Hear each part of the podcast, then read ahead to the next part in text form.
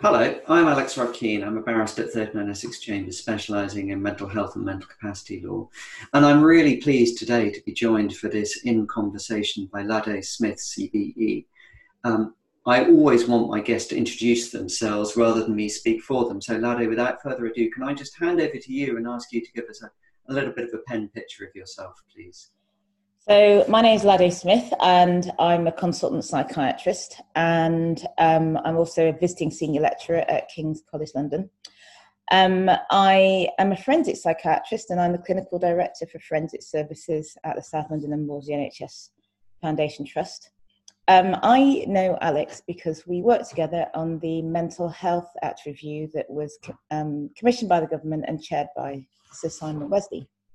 And um, I have a background that, uh, well, I basically I'm very interested in inequalities and uh, particularly work around black mental health.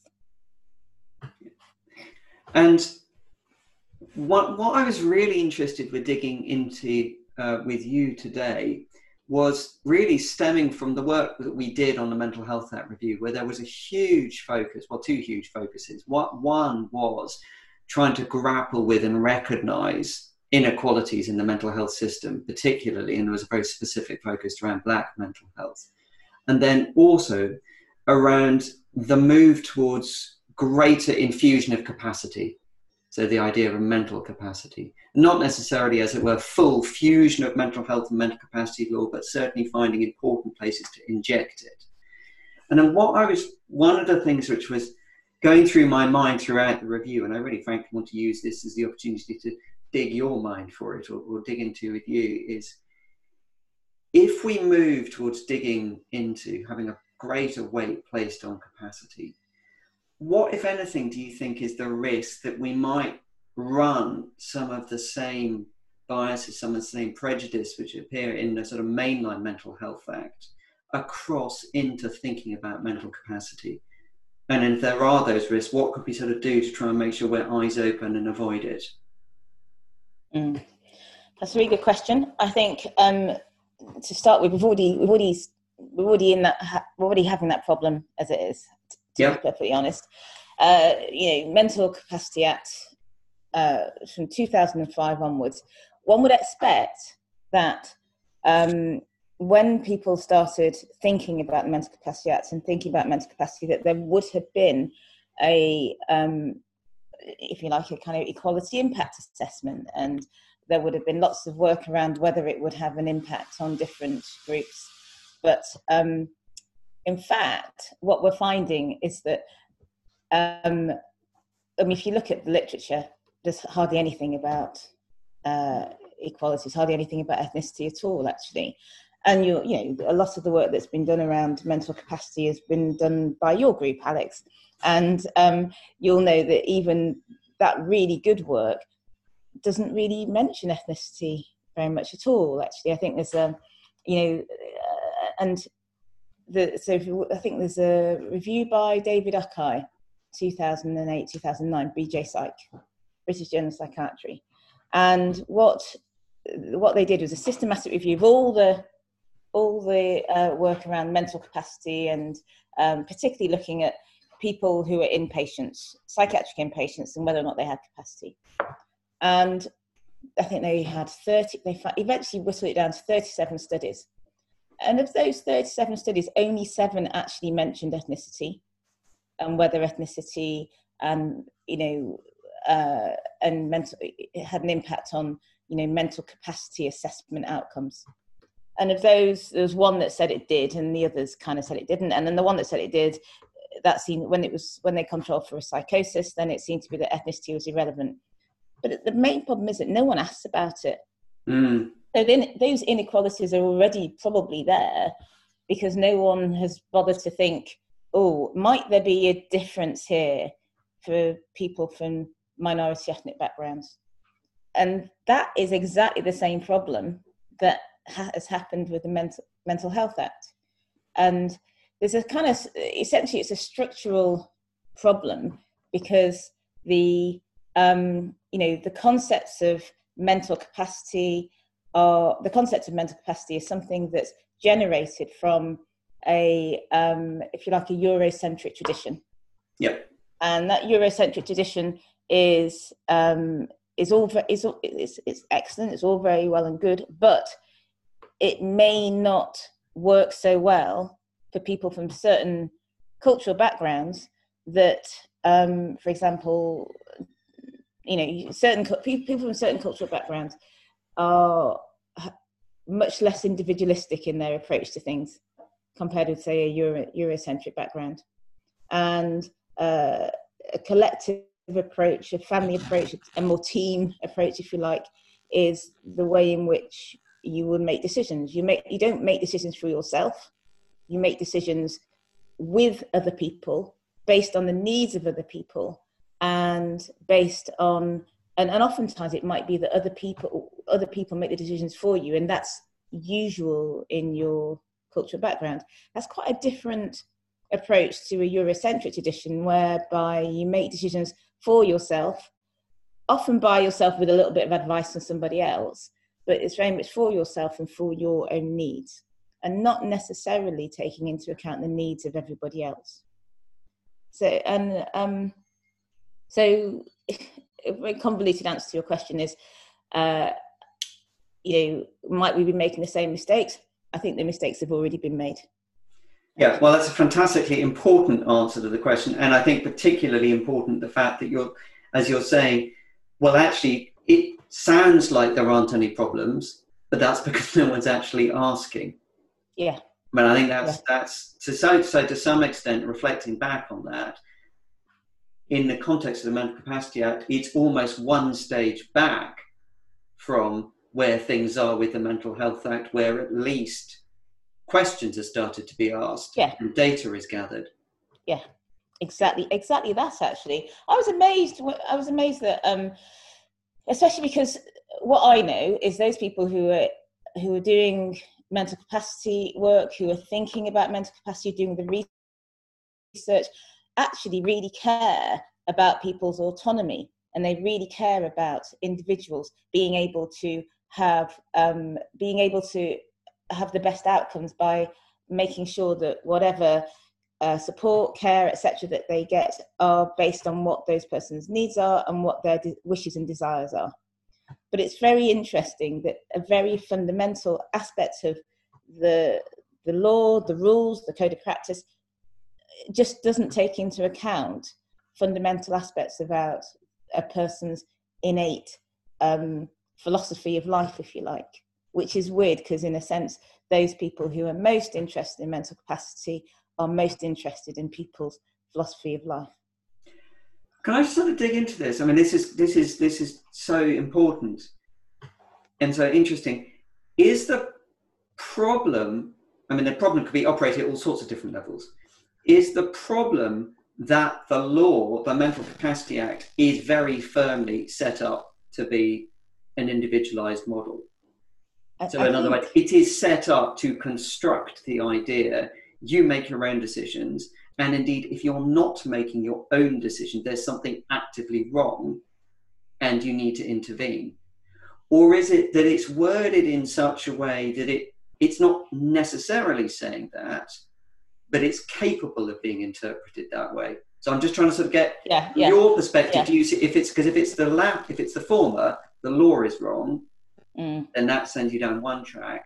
If it's the latter, which is the laws, as it were, not wrong, but capable of being handled differently, that points you down a different track and has some really important um, consequences. Yeah. What we should be doing with people, not not people being assessed, but the people doing the assessors. Yeah, I actually think it's the latter. I think if you look at the law, the way in which it's framed, It, and, and you know, that's, you could argue that's the, the best laws are framed in such a way that you, they are open to interpretation and they therefore take into account the needs of many people. Um, I think it probably is a latter, because it does do that. It does allow for interpretation. The issue is perhaps what it doesn't do quite so well, and maybe this is around the code of practice and the people who um, implement the law, is that it doesn't really take into account that we are living in a system that is structurally set up to be an individualist approach. So I suspect that when people were writing the law, they were thinking, well, actually, this is going to allow people to to express their desires and wishes as individuals, because that's what we all want to do. So mm. that was the underlying either conscious or subconscious, um, you know, context. But the problem with that is that that's the underlying context. If you're someone who has a, a, a Eurocentric, Anglocentric um, tradition, and that, that works for many people, actually, whatever um, group you're from, whatever minority group you're from, but it doesn't work for everybody. And it certainly doesn't work for ethnic minority groups who very much have a collective approach to the way in which they make decisions, the way in which they live. And that isn't taken into account in the code of practice particularly. Yeah. In fact, I don't think it is at all, actually. If anything, it probably lends itself much more towards making individual decisions. Yes, I think it's definitely fair to say that the code is currently, N C A code is currently drafted, is very firmly mainlined that way. Mm. And obviously we've got the opportunity in the sense of the code of practice is being revised at the moment to try and reflect some of that. Yeah, yeah. yeah.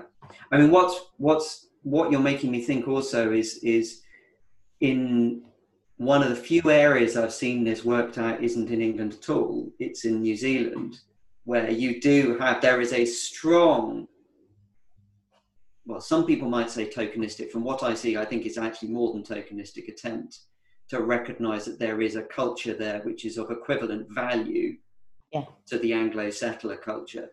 And when you see the guidance written, and I've seen the people doing it, trying to translate our M C A guidance across to the Maori culture, you do see some quite interesting cognitive dissonance, because you do start seeing, well, what am I supposed to do, for instance, where the person just says, no, no, it's not for me to make the decision. Mm. I mean, yeah. what do you do? I mean, what if you're, if you're loyally seeking to do that in a non-tokenistic fashion, what does that do? Does that mean the person is capacitously choosing to let someone else make a decision? Or we can kind of filter that through our own, you know, the Anglo-centric, that makes sense. Or is it this person doesn't have capacity to understand that they're meant to be making their own decision? Well, it's interesting, isn't it? Just as you are saying that, I feel you've almost answered the question.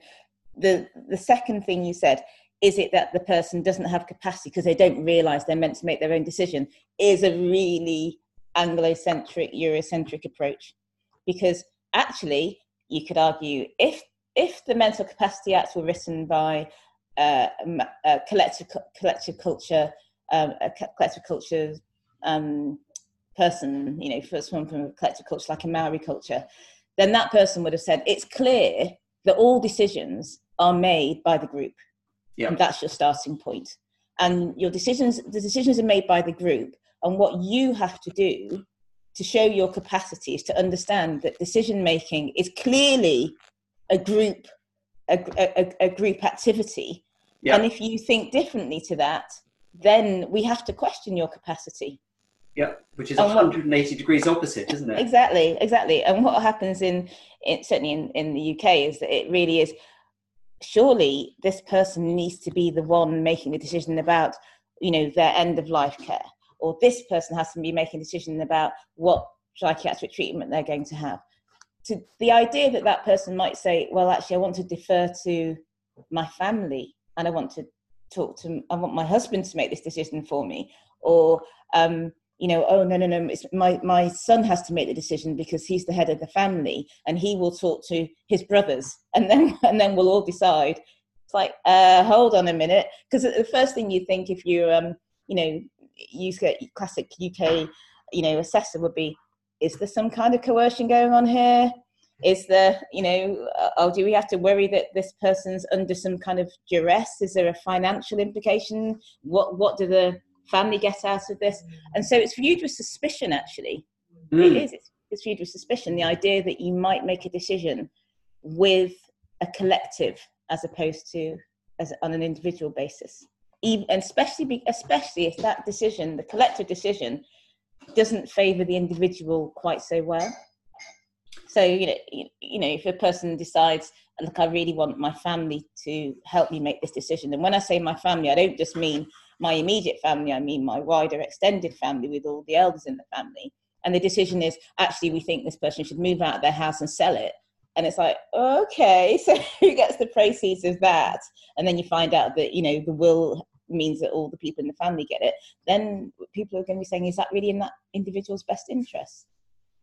Yes, I mean, you, uh, and that's getting, and that gets very fundamentally at the heart of pretty a pretty hardcore series of Anglo-English legal issues.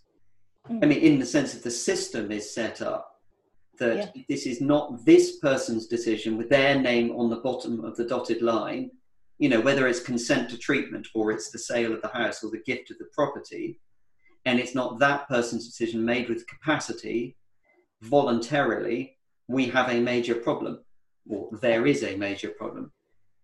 So I'm, I'm interested, I do wonder whether it's, it's. I mean, y- your answer when I said, is the problem the law or the way that's interpreted? At one level, it sounds to me almost that it's, some of what's been got at is so deep, it's actually getting at the really kind of deep construction of what we mean, or what English law means and most common law systems mean. You know, the kind of meeting of two independent minds, yeah. doctor, patient, contracting parties. And it's how you encapsulate that is a really, it's a big challenge.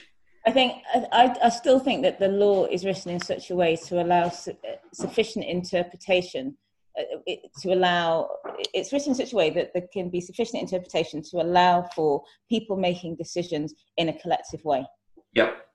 But in order for that to happen, there has to be good understanding from the assessor of the collective nature of a person making decisions. I mean, the truth is that when we make decisions as individuals, we often ask advice. You know, the, the idea about getting advice is, is actually built into the system. You know, government advisors, you get, you know, uh, ad, you know, advisors for, um, you know, as a doctor, I will ask advice from my colleagues. You will ask for, you know, we ask for legal advice, et cetera.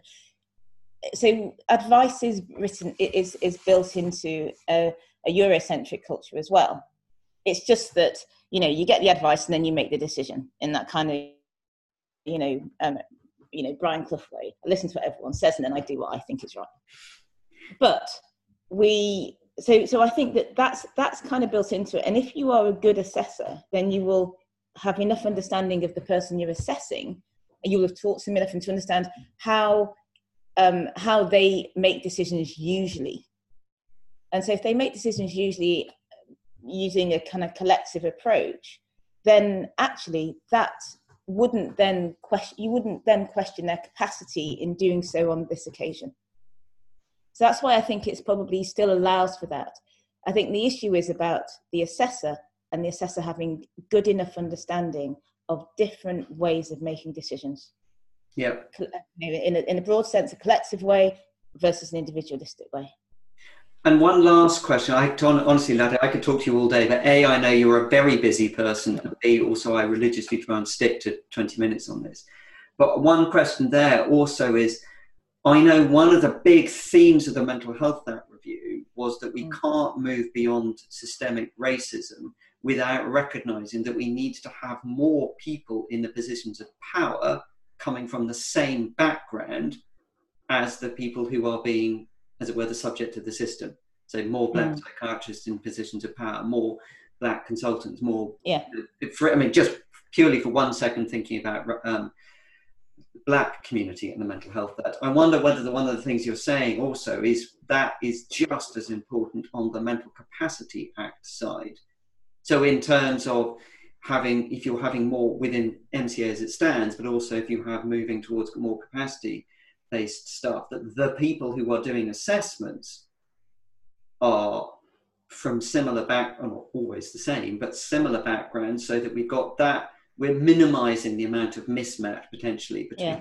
values. I, do you know, I think perhaps, I've been thinking about this a lot, I think probably a better way of putting it is that the person doing the assessment has to have a really good understanding of the person they're assessing.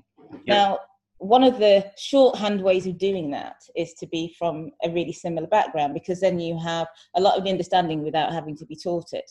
But you can't guarantee that just because someone's from the same background that they're going to have the understanding. So I would just say, the most important thing is that the assessor has the understanding, and how they get to that understanding is going to be through different routes. One of the quickest ways is actually having a similar background. Brilliant.